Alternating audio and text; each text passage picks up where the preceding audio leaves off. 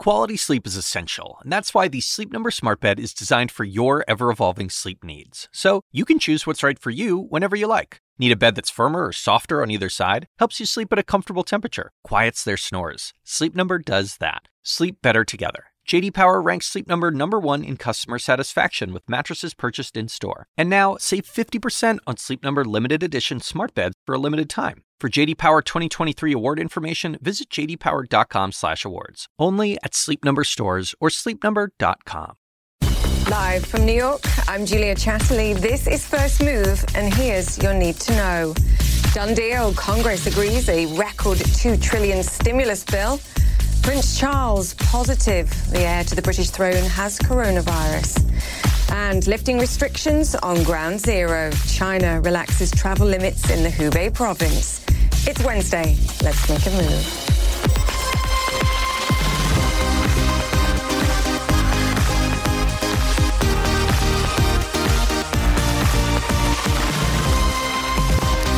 Once again to First Move. Great to have you with us, and great to be able to say we have an agreement on a two trillion dollars insurance investment in survival.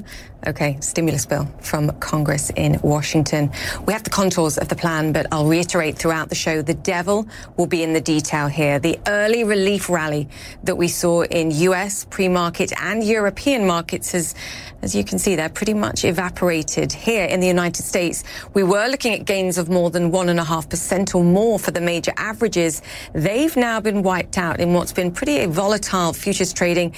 And of course, as I mentioned, European stocks have also turned mixed too. It doesn't take away from the importance of what was agreed to in Washington in the early hours of this morning. It perhaps, though, also reflects the fact that more is required. Chuck Schumer, who was battling it out to agree this, admitted as much on New Day this morning. There is still a great deal of uncertainty, including with the health crisis. Plus, of course, we had that bounce in trading yesterday too. Let me give you a look at what's included in the bill. five hundred billion dollars in loans for distressed companies. The game changer, I'll argue here, could be if they can some way do some financial magic and scale this up, increase the loans significantly. Plus, three hundred fifty billion dollars in small business loans, perhaps grants, let's be clear. two hundred fifty billion dollars in direct payments to individuals and families matched by employment benefits stepped up and lengthened. The latter critical because it provides months of additional support. And crucial for me, one hundred thirty billion dollars for hospitals and one hundred fifty billion dollars for state and municipal authorities. This is dwarfs anything we saw in Hurricane Katrina and Superstorm Sandy too.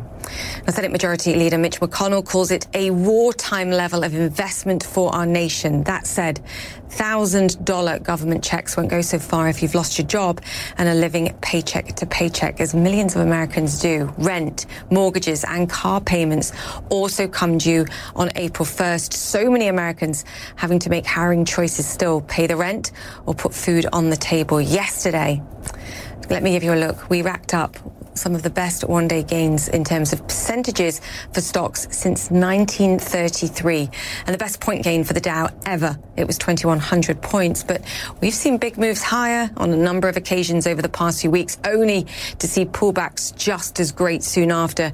We've not had a back-to-back two-day rally on Wall Street this month. The big question now, are investors just going to continue to sell on these rallies? And how well will this package fill the deficit in the real economy? Richard Quest joins me now. Richard, you heard all that. Good morning. What do you make of it? Good morning to you. It is an impressive size, mm. and I think that you're right, it won't be enough. But that's mealy-mouthed, both of us, to sort of be harping on about that when they've just done it. Instead, uh, I, I think you've got to really look at the level of confusion and chaos that's currently in the U S economy. You rightly point out what happens when uh, those bills are paid, particularly if they are paid by standing order or by A C H and automatic payments. They're going to come out of your your account immediately, whether you like it or not. And this money coming in may be several weeks away. The loans provisions that you pointed out, they are, we, know, we don't know how it's going to work. We don't know the transmission mechanism of that money from government to lending institution to borrower. And that, of course, just will increase the pressure. And that's really what this is now about, uh, Julia. It's about the pressure that people are feeling in their everyday lives. As you rightly say, do I pay the... I mean, you know, you talk about do I pay the mortgage? The mortgage may be paid automatically. The car loan may be paid automatically. And, you know, I, I've obviously got a mortgage here. And, I, you know, the, I've had the email from the mortgage lender that says get in touch, but you can't. So those are huge sums of money that we're talking about, but the transmission mechanism into the economy, that is going to be the crucial part.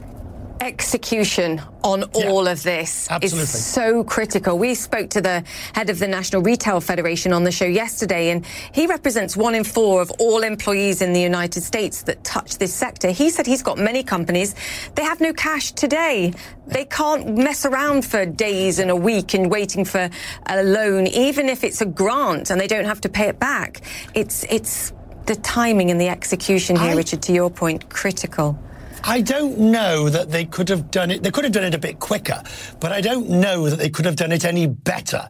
I think if you look around the world at all the measures being taken, the huge stimulus, seven hundred billion in Germany, the British government's eighty percent for the workers, it's still all a question of how you get the money into people's pockets. And as for that rally yesterday, uh, you were the one who chided me correctly yesterday when you pointed out in the office that this is going to go on for some considerable time. And even when everything's reopened again, the, the damage and the collateral damage and the landscape is going to be littered with the wreckage of this. So I think that that eleven point three, um, I think you called it, you know, the dead cat, the classic dead cat bounce. I, I think it probably is, but it's better than nothing at the moment.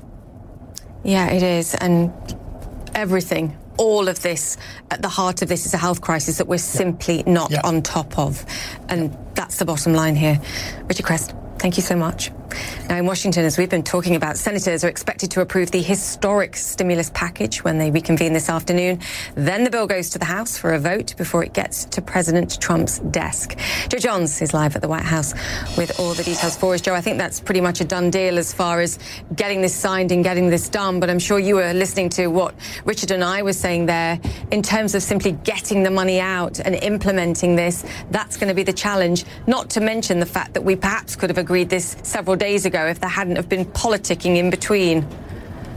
Absolutely. And the fact of the matter is, all things considered, given the size of this stimulus package being the largest, in fact, stimulus package, emergency package ever produced by the United States Congress, uh, it went Uh, about as you'd expect. There had to be negotiations with Democrats, and uh, now we see the final result. So there are concerns about getting uh, money out, especially to individual consumers, up to two thousand dollars on a means tested basis uh, to families with children, uh, plus uh, all the other things in this package. The president uh, and the administration have suggested they'd like to get it out as early as April sixth, which would be extremely lightning fast action by the federal government. Still, as you said, there's the question of uh, the House and the Senate both passing this enormous bill. The Senate expected to take it up this afternoon. Uh, in just a few hours, they'll convene, and we'll find out how quickly that goes. Then the House of Representatives. Uh, there is some hope by Speaker Nancy Pelosi to pass this bill on what is known as unanimous consent, meaning no one objects. However, given all the provisions of it and the four hundred thirty-five members of the House of Representatives, uh, it's not entirely likely that that'll happen. So it could be a day, a day or two, but the likelihood is, and the expectation is, the House of Representatives will move quickly to get this to the president's desk. Julia. Joe, great to have you with us. Uh, Joe Johns there, thank you for that. Now, Prince Charles has tested positive for the coronavirus. The heir to the British throne is now self-isolating in Scotland. Joining us with the latest on that is Clarissa Ward. Clarissa, great to have you with us. What do we know about the state of his health currently?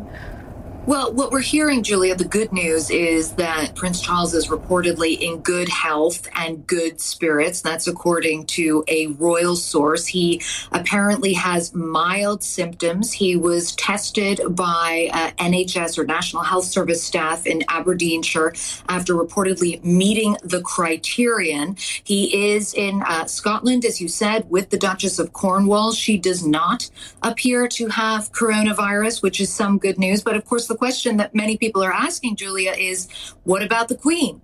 Is it possible that she could have been exposed to the virus? And what we're hearing and what C N N's Max Foster has been hearing from a royal source is that Prince Charles was only infectious from March thirteenth. The last time the Queen reportedly saw uh, Prince Charles was the day before that, on March twelfth in the morning. We're hearing also from the palace that the Queen is in good health. So for now, uh, it, it appears that she has not been affected or exposed to the virus. But what this does does go to show is just how vulnerable anyone and everyone is to this virus, but particularly, Julia, people like Prince Charles, who have incredibly busy diaries and schedules, who meet with many different people. He is in the vulnerable category of over seventy, but he had not been self-isolating up until this point because, uh, as I said, on March twelfth, the guideline had not yet been given uh, for him to follow that instruction. So for now, as I said, he He remains in Scotland, in Burke Hall, his residence there, with the Duchess of Cornwall, uh, and everyone hoping he will continue to make a speedy recovery. But for now, it appears symptoms are mild and he is in good health and good spirits, Julia. Great to have you with us. Uh, thank you so much for that, Clarissa Ward there. The second most populous country in the world is now under complete lockdown. Indian Prime Minister Narendra Modi announcing that one point three billion people will have to stay at home for at least three weeks. According to the Health Ministry, India has more than five hundred confirmed coronavirus cases. Authorities say ten people have died. Meanwhile, China lifted restrictions on movement in most of the Hubei province on Wednesday. It's a significant milestone in the battle against the outbreak. Hubei is seen ground zero as of the pandemic. David Culver joins us on this. David, just talk to us about what they're doing here, because clearly the world is watching as the debate here in particular increases about perhaps seeing some kind of staggered reduction in the economic sleep that we're seeing. The world watching really how China's handling it. Well, and you've got to remember, Julia, going back just a few weeks, when we saw President Xi Jinping here making his early appearances, he echoed two things. One was determined to contain this virus, to stop its spread, and the other was to stabilize the economy. So the economy was in the forefront early on, and that's certainly a part of this resumption of normality, if you will, that's starting as of today, really just in the past few hours within Hubei province. So we know that to be the epicenter uh, provincial region of all of this, that we've now started to see lifting of certain restrictions, cars allowed to go around uh, within the streets if you have certain permits, uh, people in public transportation getting some access there, and even being able to walk to you know local markets. What is not part of that, though, is Wuhan. So the city of eleven million people, the real epicenter of all of this, is still under its official lockdown. They have said two weeks from today they're going to allow that to be lifted in some manner and allow people to kind of move forward. And a part of that will, of course, be the movement of migrant workers, uh, which was mentioned because we know that they, in the midst of the Lunar New Year, were essentially caught within the city of Wuhan and within the lockdown zones, and were not able to go back to places like we are in Shanghai or in Beijing and, and essentially restart within the factory. So that will help business once it gets in place. The concern, though, is, of course, you've got movement again, Julia. And when you've got movement, do you then risk the exposure going up? Are people then going to be in close contact with one another again? And do the numbers go up? So while this is significant, certainly from a mental health perspective for the people who are within lockdown, from a business perspective and the idea of restarting, it's still concerning from a health perspective and a health security perspective nationally. And that's why they've got things like this tracing of, of really humanity for us too, those of us in mainland China, where we've got those Q R codes and they can track where potential exposures have taken place. And based on our location, they can determine whether or not we are at risk of either getting the virus ourselves or transmitting it to someone else, Julia. So it, they're, they're very mindful of how this is going to play out, uh, but it's concerning. It's fascinating how we would, in other countries, look at that and go, it's an invasion of privacy, and yet it's been so successful in perhaps tracking the flows and understanding what's happening here, David. I, I also think one of the challenges is, exactly to your point, if there's still a fear that perhaps you could still catch this virus, do you go back to normal life in the way that you would have done? Do you go back to mass congregations, religious congregations, for example? Do you go to a cinema?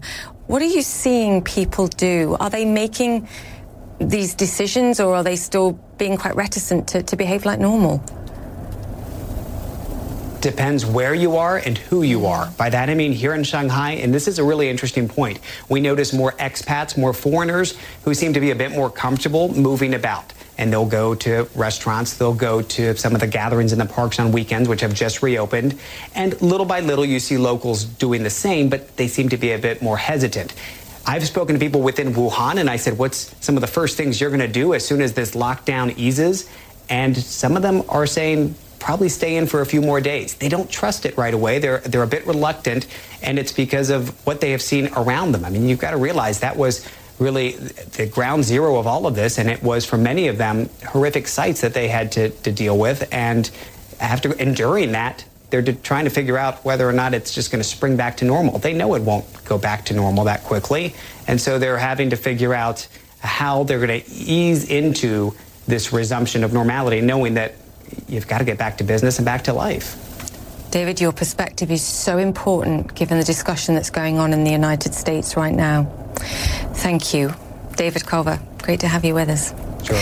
Right, still to come on First Move, two trillion dollars for the U S economy, but will it be enough? We speak to the former White House Comms Director, Anthony Scaramucci, who's still calling for more, and what's the future of movie theatre chains? We were just discussing there as many remain shut. The IMAX C E O joins us to give uh, his perspective. Stay with us. You're with C N N.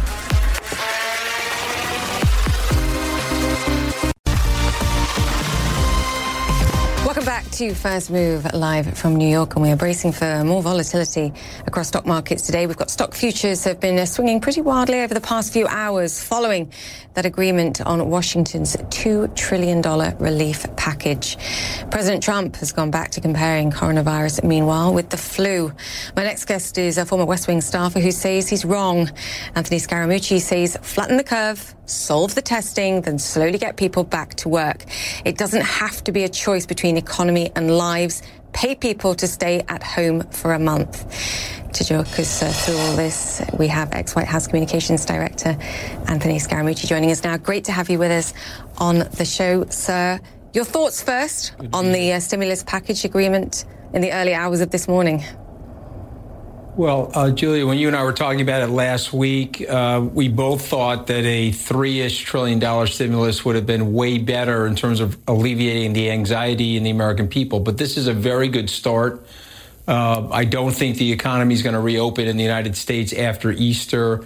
Uh, but I do think it's likely that a May first or that, that first week in May will likely happen, given all the information that we're gathering at Skybridge. And I think that would not be a bad thing pursuant to that stimulus package, provided that we're completely confident that people will be safe returning to their normal lives. So it's a very complicated situation. Uh, but uh, one of the big pressures going on right now is in the U S mortgage markets. I don't know if you guys are following that, but the commercial mortgage-backed space and the residential mortgage-backed space is basically frozen right now. So we're going to need the Fed to come in there um, and start providing some liquidity. So once that starts to happen, I think things will calm down in general. or perhaps an agreement between some of the big banks, some of the bond holders, not to trigger debt defaults. Actually, we were talking about it on the show yesterday. It's a complex arrangement at this moment. And the Fed coming in earlier this week and saying, look, they'll buy more and in unlimited quantities clearly hasn't underpinned this market successfully enough. There's fears that people won't pay rent, quite frankly, for an unknown length of time. Yeah, well, you have a combination of things going on. You know, the, the, the banks are able to borrow at a at the Fed window at a zero discount rate, and you've got these overnight mortgage REITs and these overnight uh, residential mortgage-backed security businesses that they're pressing hard down on in margin calls. And so you're talking about pristine mortgages from two weeks ago are now getting flushed out because you've got a weak hand of retail investors up against a very strong hand where a big commercial bank is backed by the Federal Reserve. So hopefully uh, once the Treasury Department gets an understanding of this, uh, they'll figure out a system to relax this, because these prices that we're seeing today are thirty to forty percent down from where they were two short weeks ago. And yet the credit quality hasn't really changed. So so there's a blend of things going on right now. But the good news is that the financial stimulus Uh, is going to get to the average American and the lower and middle income people, and hopefully provide some relief until we can turn the corner and flatten the curve. The point that you're making here, and I think this is critical, we have so many crises going on, jobs crises, economic crises, given the economic sleep, financial crisis, a part of what you were just discussing there. You also said you didn't think the economy was going to be reopening until May first. Is this White House going to be comfortable enough with that? Will they stick with what the health experts are saying? Because surely doing anything else risks increasing the fear. Well, listen, I, I think the, the president, knowing him very well, frankly, I, I think he was putting that out there as a marker and sort of the bid side of the market uh, and trying to condition the people to the notion that we were going to open up earlier than, let's say, the scientists want. Uh, the very, very good news is whether it's uh, the governor of New York, Illinois, or California, or some of the major states, uh, they're not going to endanger the citizens. You know, we, we've seen what Andrew Cuomo's doing here in New York. It's a uh, heroic and monumental call to leadership on his behalf. And I thought he said something brilliant the other night. I feel the same way about my mom. He's like, you know, we're not risking my mom over a few points in the economy one way or the other. And so I think we need to just calm down. Uh, human life is way more precious than anything, for that matter, uh, and we can get this right. Uh, but but I don't think the, the White House is going to open up on April twelfth. I think it'll be monumentally impossible. And one thing we're learning, and this is the problem that the president's having right now, you can't call out fake science uh, from the White House press podium. You can call out fake news in certain ways, but uh, two plus uh, two does equal four. Uh, Julia, you're not going to be able to convince somebody that it equals seven. So so let's see what happens here. But I bet you uh, we don't open until the first or second week of May. Does this stimulus package, therefore, the two trillion dollars, maybe they can get some leverage and scale up the corporate loan part, which will make it look bigger, in addition to the trillions of dollars the Fed the Fed has provided here too? Do you think that gets us to May the first? Or do you agree that we, we're going to need more? Congress is going to have to provide more. So I personally think we're going to need more, because I, I've gone through the math. I mean, the one thing I did like in the package, I don't know if you saw it, it was one hundred thirty billion dollars to the hospitals, because we're yeah. way underbedded and we need way more respirators, et cetera.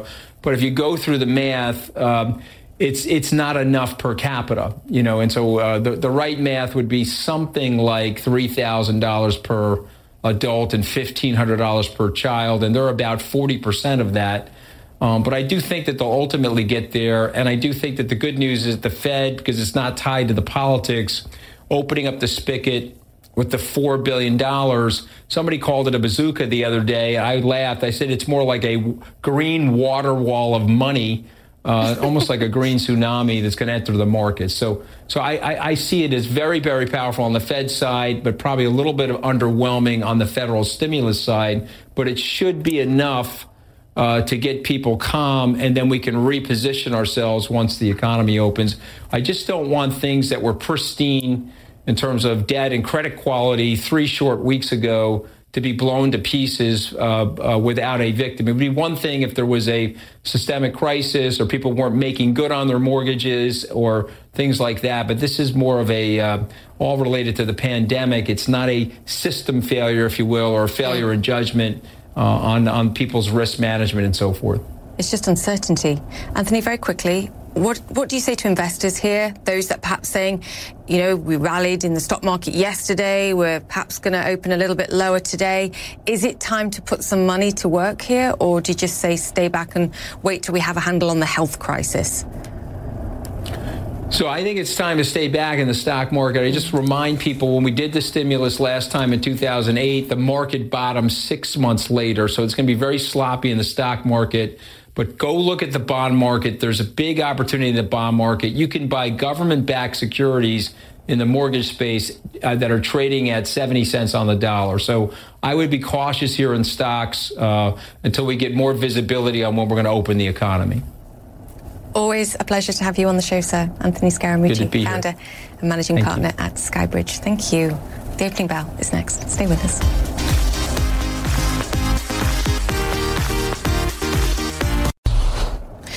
Back to First Move. U S stocks are open and trading this Wednesday. We're bracing for yet another volatile session. We have been all over the place pre-market the past few hours.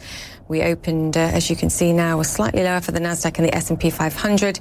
The Dow Jones up by some eight tenths of one percent. The early morning agreement on a two trillion dollars aid package, certainly a huge positive, as we were discussing there. The big question is, is it enough? And of course, we have so much uncertainty ongoing. We did see big gains in Tuesday's session, so perhaps taking back some of that, even if it was people scrambling to buy back what we call shorts. They'd sold the market and bought them back yesterday. Perhaps that's a factor here too. Now, take a look at some of the stocks that skyrocketed Tuesday. Norwegian Cruise Lines rose forty-two percent. American Airlines rallied thirty-five percent. United up twenty-five percent. Boeing up twenty percent, all on anticipation of aid money from the two trillion dollars package. That, of course, was yesterday. I'd still be cautious, as I mentioned, on any further big market gains here. You heard Anthony Scaramucci there say exactly the same. There's risk of much more pain in terms of the data in particular coming our way. Morgan Stanley believes unemployment claims will rise to almost three and a half million claims when numbers are released tomorrow. Earlier today, former Fed Chair Ben Bernanke likened this crisis more to a natural disaster, not another Great Depression. Claire Sebastian, that may be the case, but some of the data and the predictions that are being thrown around here argue that it's the latter that perhaps we're looking at here. And yet we do have a two trillion dollars stimulus package, which we shouldn't deride here. That's a lot of money.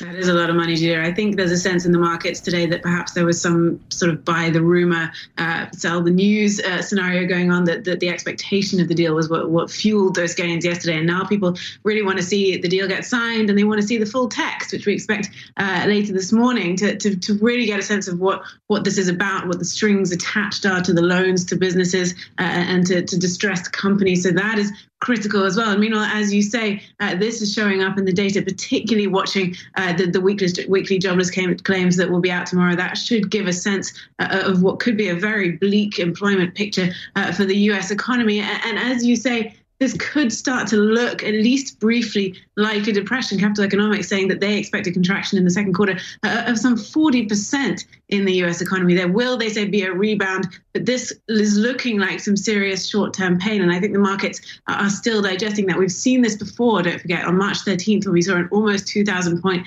rally on the Dow. It lost one and a half times that in the following trading session. Volatility is still very high. The V I X index, Wall Street's uh, gauge of volatility, is well above above sixty. Bear in mind that the normal level for that before all of this was around twelve to fifteen, so very high implied volatility in the market going forward. Yeah, too many crises to deal with. Jobs, financial, economic, the economic sleep, and of course at the core of that, the, the health crisis here. Interesting to see some of the shares yesterday that rallied quite significantly.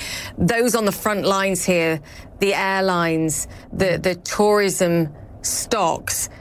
Then you look at what came out of this stimulus package, sixty billion dollars for the airline industry. And then you compare to the numbers that Boeing has perhaps suggested that is required here to help them. And yeah, I don't know. I'm not sure about the money and whether it's enough.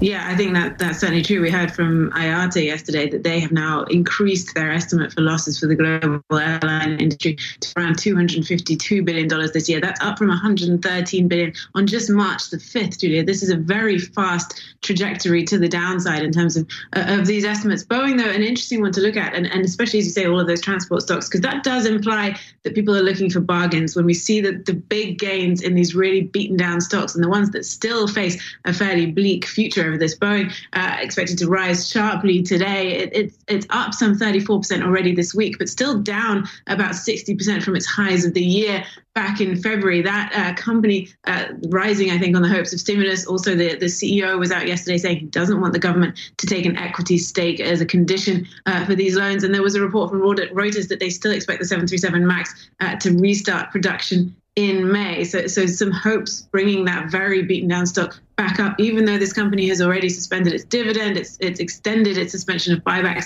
and it has suspended production for fourteen days in the Puget Sound in Washington state, Julia. So there's, a, there's still a lot of bad news around this. Absolutely. Claire Sebastian, thank you so much for that. Now, major movie theatre chains have been hit hard by the coronavirus outbreak. IMAX forced to temporarily close many of its theatres around the world. The Canadian company has around fifteen hundred theatres in more than eighty countries worldwide. China represents nearly fifty percent of its network with over seven hundred theatres. IMAX C E O Rich Galfond joins us now on the phone. Rich, fantastic to have you with us. I do want to talk specifically about your business. I, I know the general consensus is you're in the best shape financially to withstand what we're seeing right now, but what do you make more broadly of the support that's been provided by Congress today? So we haven't seen the details of the legislation yet, but I understand that traditional cinemas were seeking relief um, in that package, and primarily it was there were over one hundred fifty thousand uh, workers uh, put out of work uh, because of the shutdown necessitated by the coronavirus. IMAX is a different kind of company. We license our technology. We don't really have a lot of um, assets. We don't own real estate. It's an asset-light model, and we have um, um, more cash. We have vir- we had virtually no debt, but we drew down our revolver, so the business could go on shut for two and a half years, and we would be fine. On the other hand, though, we're housed in multiplexes, and my heart goes out to those companies, their employees, and I'd heard rumors that they're included, and I really hope that's the case. Do you think there should be a decision to retain workers? We could only be talking about two to three months, particularly for, for bigger companies, if they can take this money, retain workers, have that backfill the payroll. That's what they should do here, even if there are other strings attached. So we've made the decision, even though of our worldwide um, global effort, um, a lot of theaters are closed and we don't need a lot of our um, employees on a day-to-day basis. We made the decision to retain them for now, even though it, you know, it would probably be fiscally prudent to make changes in the short run. And part of that is a moral issue. I feel people have worked hard for us for a long period of time, and they deserve to be retained, and we need to stand behind them. Part of it, though, is we're, you know, we managed our business uh, to withstand a storm like this. So I don't want to be judgmental for a company that it's between survival or laying people off. They have to make very difficult decisions. But I think for the time being, if you don't need to lay them off, you shouldn't. And in, in fact, we have, as you mentioned, a large uh, network in China, and um, that's been virtually closed for over two months, and we didn't lay anyone off in China. But these are really hard choices that I think companies have to make on their own. When will you make a decision on whether you have to let people go? Can you do the same here in the United States, at least for two months, retain your employees? And I know it's a tough, it's a tough call to make at this stage, but do you think you can do that, particularly given you just said you can survive two and a half years like this if necessary? Yeah, well, it's always a trade-off, right? We could survive, but you want to innovate and you want people to be productive. So um, for now, we've decided not to lay anyone off, and I'd say, you know, that probably goes, you know, for at least the first month of problems here. We'll evaluate, but as I said before, I'd like to keep them working. I think, you know, all companies kind of have a duty if they could afford it to best utilize their employees. IMAX went through a difficult financial time in about two thousand, two thousand one. And through that period of time, we had some of our best innovations. So we do, we transitioned from analog to digital. We figured out a new business model. We invented different technologies to up-res images. And frankly, we've got a, a, a group call called The Future once a week, and we talk about how to utilize our employees um, to, to how to make the business better and how to get to things we never were able to get to. So I think if people have, you know, ways to productively use their employees, that's an added bonus. Mm. Innovation in times of crisis. Rich, I want to ask you about what you're seeing in China and your reopening, but it's clearly the debate that's going on here in the United States as well. What happens when you reopen with places where people gather en masse? Are you seeing people coming back and, and using the IMAX cinemas, or are they still reticent to be in places where others are?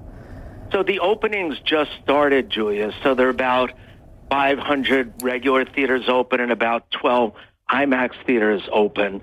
Um, the schedule calls for um, sort of the majority to be open by middle of April, and then most of them uh, by early May.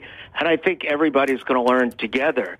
Certainly our priority and the government's in China is to make sure people are safe. So in the early stages, um, it's every other seat and every other row. And I think we'll see how it goes um, from there. As a matter of fact, what the government did in China was pull out library films, um, not new releases, at a very discounted price. So it's kind of a, a real-time test. How many people come out? How does it go? And obviously they're optimistic, or they wouldn't schedule it out this way. But I think we all have to wait and see how it goes. Rich, very quickly, are you in favor of health first in the U S economy, keeping shuttered until the health officials say we're good to go to reopen? Or do you think staggered reopen is a possibility? Julia, based on what we know today, I think there is no choice. Health first. You know, in other countries uh, where people late to the game, specifically Italy, we saw the uh, the outbreak run amok.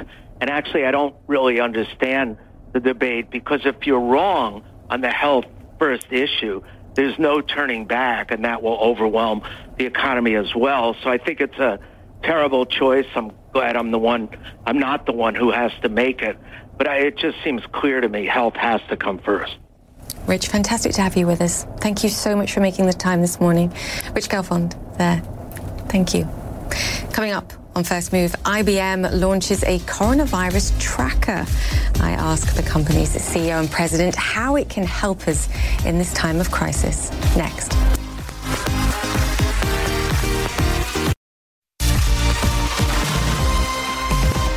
To First Move, I B M has just announced it's launching a coronavirus incidence map, which will be available via the Weather Channel app. It uses A I, artificial intelligence, to track confirmed cases and deaths across America at a county level. Ginny Rometty, the chairman, C E O and president of I B M, joins us now. Ginny, fantastic, as always, to speak to you. For me, this is I B M at its best. Trust in data at a time of crisis when there's so much misinformation in particular out there. Explain what you're doing and explain how it works, please.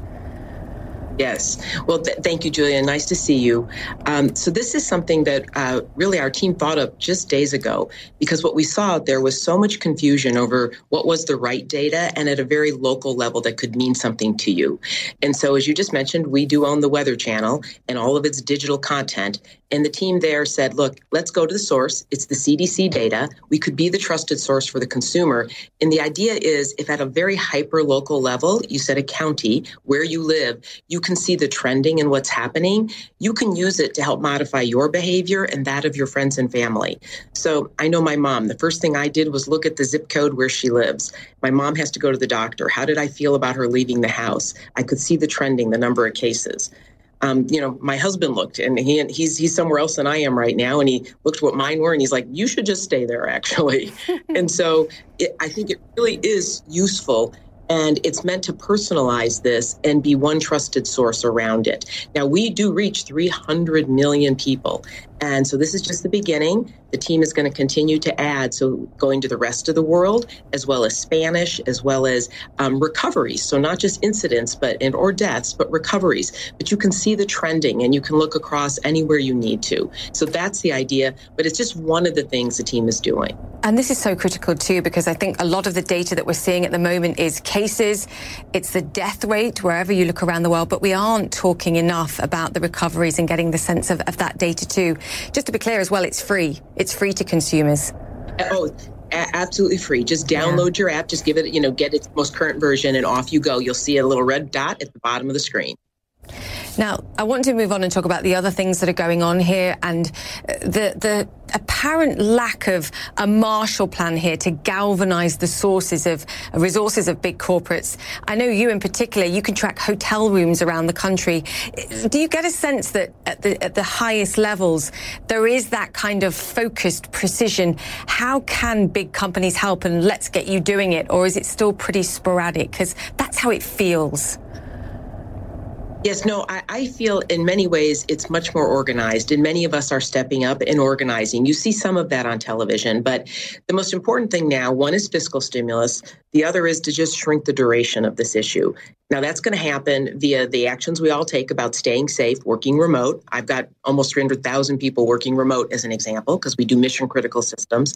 But it's also going to be when each of us stands up and organizes something. And so a perfect example, so many efforts right now are about, obviously, containment. Um, but we're also doing work on the cure. And when you say about marshalling, so in this case, what we decided to do was, could we put together a consortium of all the supercompute in the world? And because what you find, and I saw this must have been ten days ago, I was at one of the leading health institutions, an academic center here, and the researchers were saying, I have all these ideas on the coronavirus, but I need access to more compute power. This this takes immense compute power for these people to test different viruses, molecules, uh, treatments, et cetera. And so just Sunday, we launched the Supercomputing Consortium. It's with the Department of Energy, with NASA, with all the national labs. It is with all the other companies that can contribute, ourselves included. We built the number one and two supercomputers in the world. And so this is being used right now to go for what the real cures, vaccines, treatments are. And just to give you a sense of, this is two hundred sixty-five petaflops, which in your own mind, if you could take every computer in the United States, put it together and make it one, that might be what you're getting close to. And this allows, and even right now, work is being done on, um, think about this virus, as you know, it can attach to, as an example, your lungs. Well, are there ways to stop it from attaching? So that kind of molecular modeling, you could run one model a year on a personal computer. This is allowing them to do thousands in an hour. And so that to me is a great example of industry coming together, other companies in industry, the government, all these supercompute, uh, M I T, R P I, together to do something. And I see this in many different areas, whether it's the donation of things like masks. We've donated, you know, companies like us have masks in all of our different locations. We've donated them, as now have others. As just a small example. Two, we've come together with other companies. All the kids that are now distance learning, we are doing dozens of countries. Even New York City, three hundred thousand kids don't have access to anything remote or any kind of iPad or anything. We're rolling those out. We did a million kids in Spain. So I actually think industry has come together quite well and put aside, you know, just work together to get that done. It's phenomenal, the power of computing and how it's moving us so quickly to try and tackle what is a global problem at this moment. Um, it's fascinating to hear. I want to ask you, though, as you pointed out, you have three hundred fifty thousand workers at home now. I can only imagine the, the logistics and the support that that requires on an emotional basis, never mind anything else. What do you make of the debate about perhaps staggering a reopening of the U S economy? You, as a, a leader of business here, knows the balance between protection for workers, economic risks at this moment versus health risks. Where do you stand? Well, I know that all of us, I mean, have put number one, the health of our employees, our customers, our families. And you're right, in some sense, because what we do is mission critical work, we manage the invisible everywhere. We are so used to working in emergency or in crisis situations. So we've been built to work remote, which is when I said we've got almost three hundred thousand folks actually working remote. Many, though, do have to go on the front line. There are physical things that have to happen. And our teams are approved in every country in this world to go out into the front line, out outside to do what they have to do. And so what we've believed is that, A, we've got to keep these systems running, and we do that remote. And where possible, we have to take some of these chances to do it safely, to go on site and get that done. And so in my mind, the most important thing to do is work on how to work and how to work safely. And the second most important thing then is to get the stimulus to people who, both individuals, small, medium businesses, critical industries that really do need this right now, Julia. I mean, that's been, as my role on the Business Roundtable, one of the strongest things we've advocated for, and paid sick leave as an example, yes. um, because those systems surround all of us and what we do. Couldn't agree more. It's always a pleasure. Thank you. Ginny Rometty there. Always. Thank the you. President, Chairman and C E O of I B M. Thank you. We'll be right back. One more look at the market price action today. Stay with us.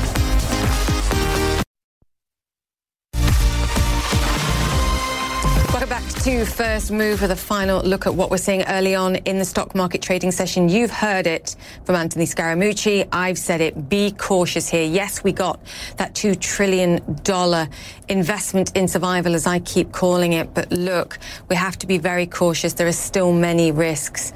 We have to uh, continue to watch the impact on markets, on businesses, on jobs, of course, too. Big jobs numbers tomorrow. That's it for the show. Stay with us. You've been watching First Move. As always, take care of yourselves and each other. Quality sleep is essential, and that's why the Sleep Number Smart Bed is designed for your ever-evolving sleep needs. So you can choose what's right for you whenever you like. Need a bed that's firmer or softer on either side? Helps you sleep at a comfortable temperature. Quiets their snores. Sleep Number does that. Sleep better together. J D. Power ranks Sleep Number number one in customer satisfaction with mattresses purchased in-store. And now, save fifty percent on Sleep Number limited edition smart beds for a limited time. For J D. Power twenty twenty-three award information, visit j d power dot com slash awards. Only at Sleep Number stores or sleep number dot com. I'm Doctor Sanjay Gupta, host of the Chasing Life podcast. In honor of our tenth season, we want to hear from you.